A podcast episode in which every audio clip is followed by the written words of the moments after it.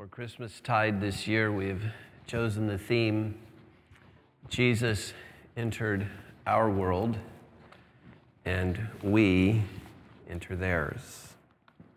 The notion here is the classic Pauline um, notion of imitation. Uh, several times in Paul's letters to various people or churches, he uses this Greek word mimeo, from which we get the word mimic. And the notion is that Paul and his contemporaries were trying to work out the stunning implications of God entering our world. Seems old hat to us after 2,000 years of reflection. But for them, they were trying to work out some pretty profound and significant stuff. What did this mean? What's it mean for us? What's it mean to mimic, to imitate Christ entering our world how is it that we enter theirs? And as I alluded to on Christmas Eve, part of the problem these days is that the world no longer feels like ours, especially if you're older than about college age, but certainly if you're a baby boomer and above, the world just doesn't feel like ours. One article I saw this week put it this way that many older or traditional people grapple with the profound sense of unease about the direction of the country. There's a sense that things are slipping away from what once felt like right and normal. And many would like to turn back the clock to when they were younger, when the world seemed less complicated, when their values were their country's values. And so just note there, if you would, the emphasis on their country and a, and a certain set of values and there's a couple of really big assumptions there. And that is one, that everything was really working well for everybody. And that's perhaps not the case. And the other is that we should assume that things would stay stable. You know, Plato, who existed before Christ, told the story of a king who, when writing was invented, are you catching this? When writing was invented, this king deeply protested, saying that people should not write, for writing would weaken people's memory, and that it would implant forgetfulness in human souls. Um, if you just think of, of the enormous transitions that have happened in human history, do you realize a simple thing like the plow, who no one knows who invented it? No one even knows exactly when, it's so old. Most historians think that it was probably invented in more than one place at one time and it just sort of rose to prominence, but it literally changed everything. You could now produce food. You didn't have to just go out and find it and pick it off a bush or kill it. You could actually produce it. Changed everything. Think of the wheel. The light bulb. I mean, I'm not a Luddite, but I have times when I'm tired and wish we didn't have the light bulb, right? They, they change everything. Wouldn't it just be nice sometimes if you just darkness fell in the winter and you got an especially long break after work? So you just think, I mean, we could just go on and on here about massive changes in human history. I, my great grandmother lived to 106. She used to tell stories about Jesse James. And I can remember when I was really little, her lamenting how cars had destroyed culture, how the automobile had just destroyed everything. I mean, that's in our lifetime. I remember as a little boy, my great grandmother telling those stories. But I think what's happening today is the speed of change makes all this too hard for us to digest. That's what's different about our world. And it's where, like, as a pastor, I want to say you need to let yourself off the hook a little bit. That it's pretty natural for you to feel a little anxiety and to just kind of let yourself off the hook. In, in, in that way, we are living in an unprecedented day. I mean, take something as simple as texting and driving. I, I completely agree that we shouldn't. I completely agree with hands off driving and all that. And I'm not somebody who's particularly attached to my phone, at least I think I'm not, until when I'm driving, it does something. And it's the strangest thing. It calls to me in this way that I don't have language to describe. I hate it. I mean, I hate that thing. I hate what it does to me in that moment. It's crazy. I mean, this is not at all funny, so please, please don't laugh. This is not at all funny. But just on Christmas Day, a father in San Diego walked off a cliff to his death, staring at his phone. Just was not aware of where he was going and walked off a 60 foot cliff, probably in La Jolla, to his death. We just are in the grip of something that is almost unspeakable. Pope Francis, in his message on Christmas, said that technological development hasn't been matched by development in human values and in a human conscience. And this, of course, has always been true. Every advance in technology has been a test of the human heart. Every advance in technology asks us this question What do you intend? So, with a wheel, you could intend to serve your village by using wheels to get game or berries back to the village so you could serve your village better. Or if you intended, you could use wheels to pile rocks on and go stone somebody to death who you're miffed at. So every advance in technology asks human beings the question the Pope is right a question that is essentially a deeply spiritual question What do you intend? So, what I want to do with Christmastide, I love this image, is help us think through what do we learn from Jesus entering our world in the manner in which he did it? What is the wisdom of God that lies behind that? And what can we learn from it to enter quote, their world or the world today. And the first thing I want to suggest is to have healthy and fruitful conversations about faith, we need to learn to feel safe and secure and peaceful in this new world. It's what the author Thomas Friedman, sorry, Edwin Friedman called non anxious differentiation. So, I mean, I'll just speak for myself here for a moment. I am completely a Jesus freak. But I'm able to be that in a non anxious way with reference to religious pluralism. It just is what it is. And I'm not going to make it go away. And every preacher in America could stand up and say the same thing. And religious pluralism is not going to go away, it's here to stay. Because we now live in this global world in which we can and pretty much do know everything we want to know. And so now we know the world isn't what, you know, fathers know best and leave it to beaver and that whole post World War II, you know, kind of 1950s thing said it was. We all know it's not that. And that horse is, that horse is not going back in the barn. And so we have to find a way for non anxious differentiation while staying connected to this broken and pluralistic world.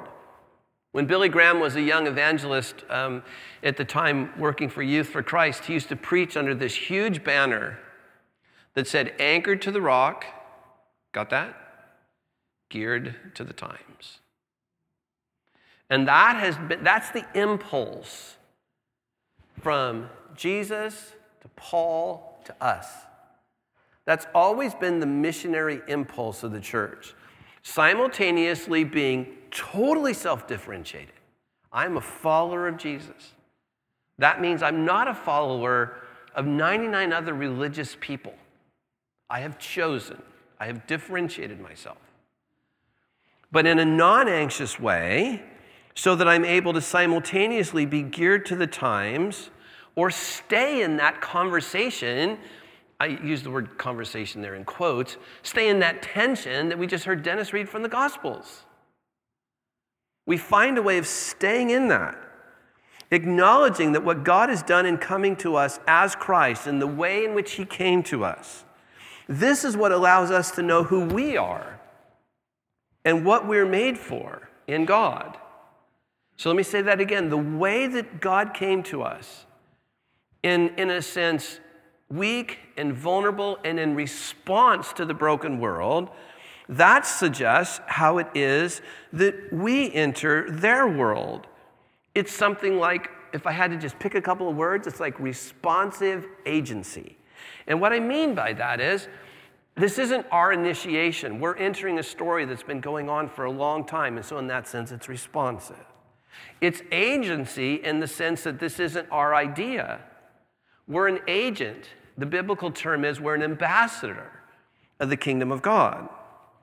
And we're then continuing the movement, you might say, that this image suggests the movement towards broken humanity.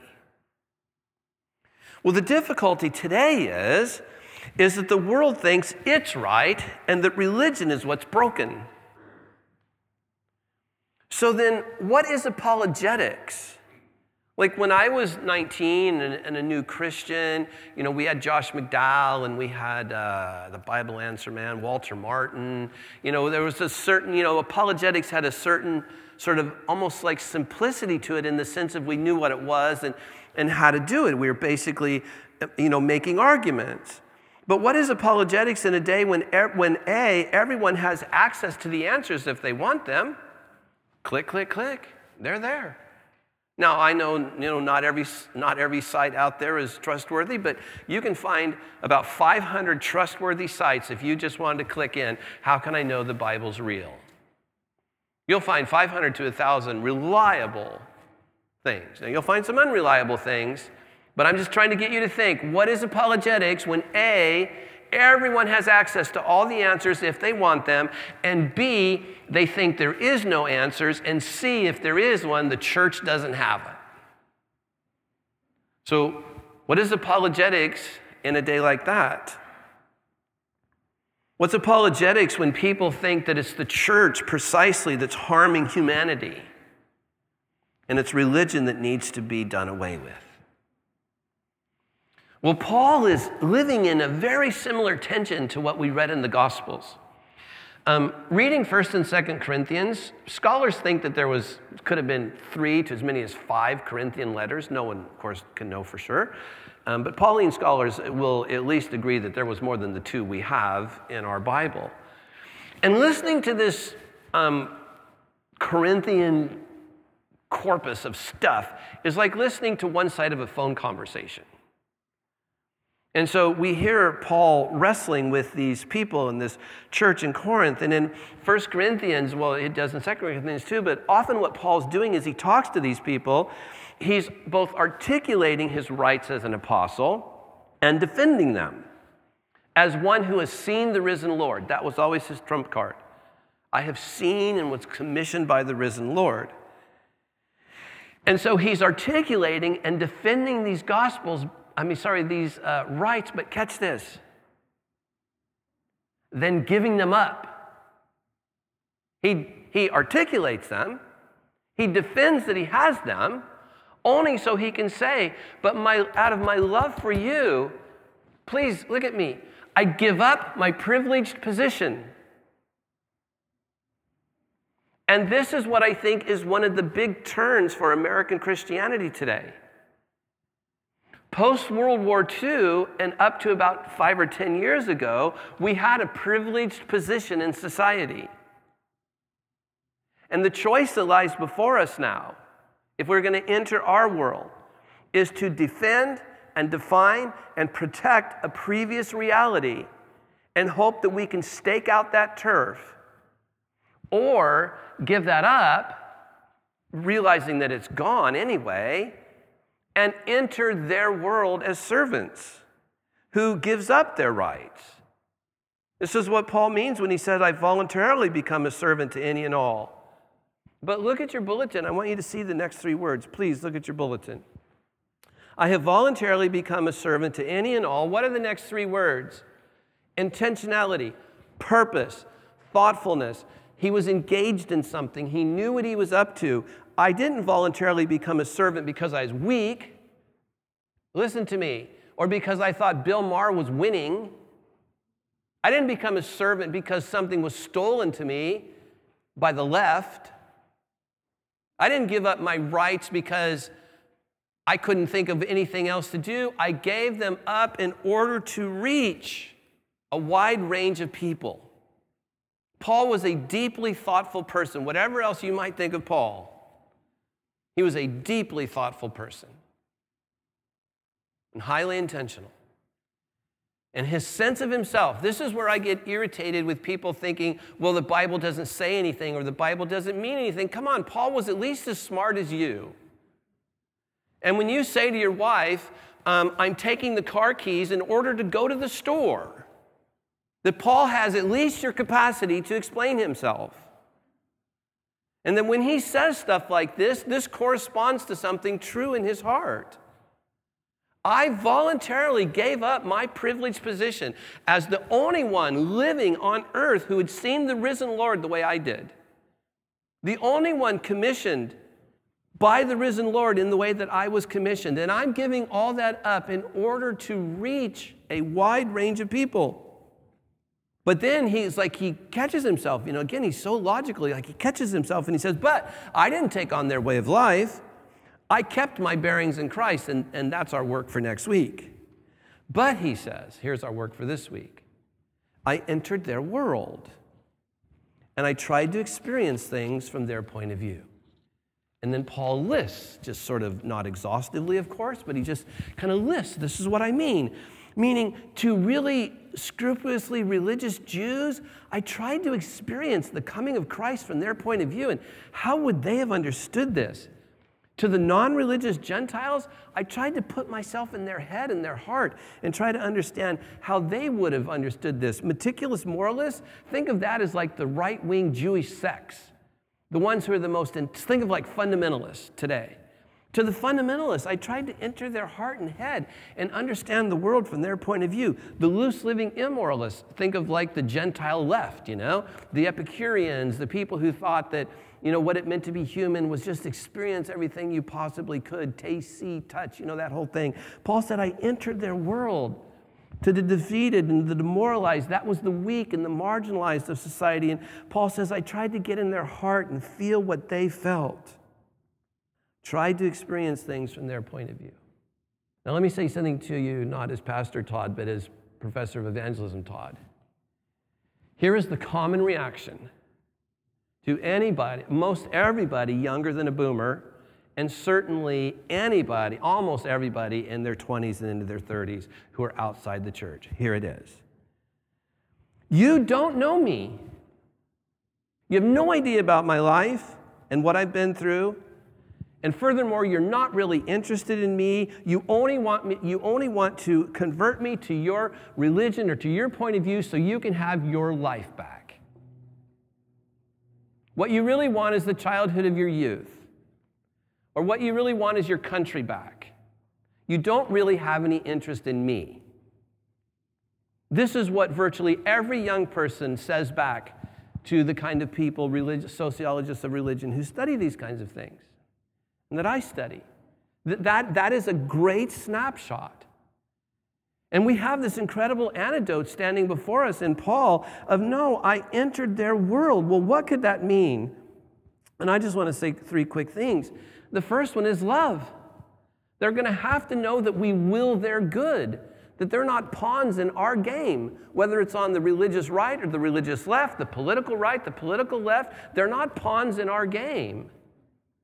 That their basic point of reference to, as a human being is with reference to God, not to a country, not to a nation state, not to a political party, not to an era of history. They don't exist in reference to those things, they exist in reference to God. God who created them, and God who is redeeming them, and God who is making into them an eternal people who will rule and reign with Him in all the heavens and all the earth forever and ever. Can you hear the transcendence in that? How it transcends plow and will, wheel and fire and iPhones. It transcends all of that. And catch and simultaneously catches all of that up into it. and makes it into what God wants. And so, if, if we are going to faithfully enter people's world today, they have to know that we love them, that we will their good. And the second thing I want to commend to you is curiosity. And just drop judgmentalism and become curious. How did you get here? What's your story?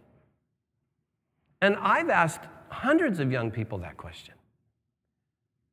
And you can bet there is a story about my uncle abusing me, or my father was a pastor and blah, blah, blah, or my youth pastor did this to me. There is always a story.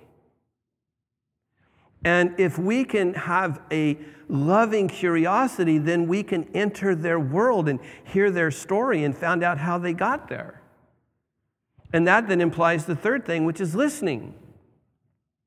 Now, I know that when we think of evangelism, we tend to think of preaching, and fair enough, uh, there is a role for preaching. But when we're talking in sort of personal evangelism, I think listening takes front and center listening as an act of love, as an act of generosity, as an act of space making. It's not compromise. After the power of persuasive listening, there will always be a time to talk. Because once someone knows we will their good, and once someone knows we actually are curious about them and we want to know their story, then the time will come when they will ask you, What's your story? How did you get here? What are your points of reference?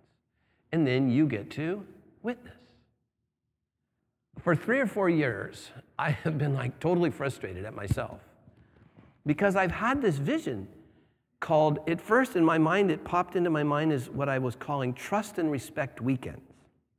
I think now that's too big. Maybe we need to start with trust and respect dinners. But my vision is we have a church full of highly educated Christians um, authors and professors and spiritual directors and psychologists. And uh, this is a church that is uncommonly full of those kind of people. And I'm wondering, what if we just started with some dinners? Where we took spiritual directors, for instance, in our church, who are trained to listen to people. Are you feeling me here? Trained to listen to people, trained to be curious about people's stories. What if we had just a dinner party with four or five of them and four or five people who are totally confused about religion and God and Christianity, and we just listened to them with curiosity and said to them, You can trust this space. Nothing you say here will, will leave. We respect you and your story. If you have hard things to say, you can say them. If you have questions that you think you could have never asked in a church, you can ask them here. This is a place of trust and respect. So I stand before you, you got to hold me to this, and vow that in 2016 we will start this. We will start some trust and respect dinners or breakfasts or weekends or whatever they turn out to be so that we can learn what it means to enter their world. So let me say this as we um, conclude. So we live in this world where change is happening at this ever increasing pace. I mean, you do know, don't you, that the best and brightest minds in Washington and the best and brightest minds in Northern California, if you get them, you know, get enough wine in them and get them being honest, they will tell you that they don't even know where this is going. That there's some sense in which the Jurassic Park thing is true. It's not entirely true, but it's somewhat true. No one knows where this is going. And no one knows exactly how to, what's reining it in appropriately, what's reining it in too much. So we live in this time where it just seems out of control. But hear this the scriptures say God has put eternity in the hearts of human beings. God has placed, by definition, sort of in the spiritual DNA of every human being, is transcendence. It might be deeply buried under having every kind of human experience someone can have. And, and this is what would explain um, much of human brokenness when it comes to addiction, This is what explains much of human brokenness when it comes to sexual deviations of whatever kind. Is the pursuit of just feeling something real. But the scriptures say God has put eternity in the hearts of human beings. And this is what causes, I think, the great psychological and spiritual gulf that we see today. Is that we go to all kinds as a, as a culture, at least here in the Western world, in the developed world, we go to all kinds of levels to suppress this consciousness that we actually belong to a transcendent order of things. And so the big gap between trying to experience something that would make us alive while suppressing the very thing that would allow us to know we are alive, this is what leads to the dark misgivings that something is missing. It's what produces this void that everyone talks about that we long to fulfill in whatever way. And here's what's different today one of the things is that now it's just not only okay, but it's just celebrated to just fill that void according to your present system of desires. Don't wonder about your desires. Don't, you wouldn't want to challenge them. What you want to do to be really human is fulfill them. And that just contributes daily to this deep psychological disturbance. So this sounds like something like you might, you know, you might hear an angry fundamentalist say or something. But what, but what if this is true? What if when Jesus said things like this, they corresponded to truth? Like deep spiritual, psychological truth. Maybe you could wonder with me for a moment what Jesus might have meant when he said, You're deceived by the father of lies. What could have he meant? This sounds like an angry fundamentalist, doesn't it? You know, just banging on or something. But what, I wonder what Jesus would have meant. You are deceived by the father of lies. Or what might have Paul meant when he wrote in Romans that you're slaves to sin? You think you're choosing it, but actually trying to fill that void has enslaved you. You're actually not choosing it. You've become a slave to it. What could those things mean? And if they mean something, then hear Jesus saying, I don't know, 28 years or so from this picture.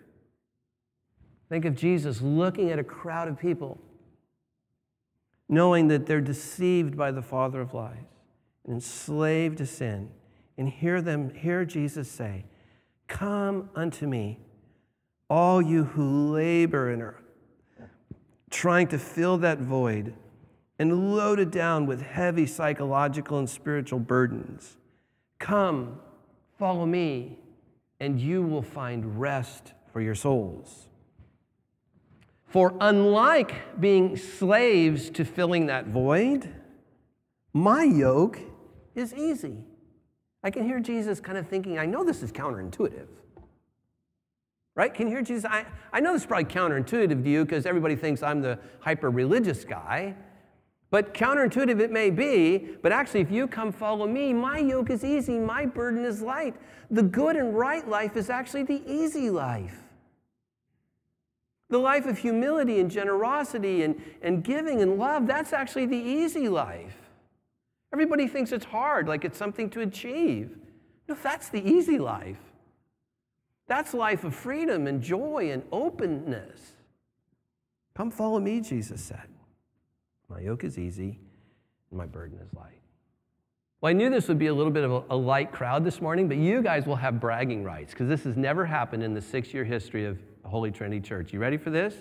Get out your iPhone. Come on, get it out or whatever you got. Get out your device. Seriously, get it out, put it on your lap. Let's go. This is the first in Holy Trinity history. And some of the Luddites say, I don't have it, I left it in my car. I'm just kidding. So I, I bow before all of you who left it in your car. But if you don't have your smartphone with you, get out your bulletin, something to write with. And as we come to our quiet time this morning, I want you to think of somebody in your life Maybe it's a family member. Maybe it's somebody who works with you on campus or in a cubicle at work. Maybe it's somebody you're seeing as a therapist or a director. I want you to think of somebody who's stuck in the way that we've been talking about this morning. Someone you'd like to see come to faith. And I want you to write their name down in your phone. And I want to invite you on a journey with me now over the next seven or eight weeks through Christmastide and through Epiphany, and to begin to wonder how you might enter their world. What would it be like to love, be curious, to listen? And I want you to begin this week to pray. And so that now, through Epiphany, together we would begin to engage in the spiritual practice of entering their world. Spiritual practice of presence, of love, curiosity, listening of entering their world and trying to experience things from their point of view. And just gently seeing where these conversations might lead. So maybe in this quiet moment now, as you've written that name down, just have a moment of prayer for them.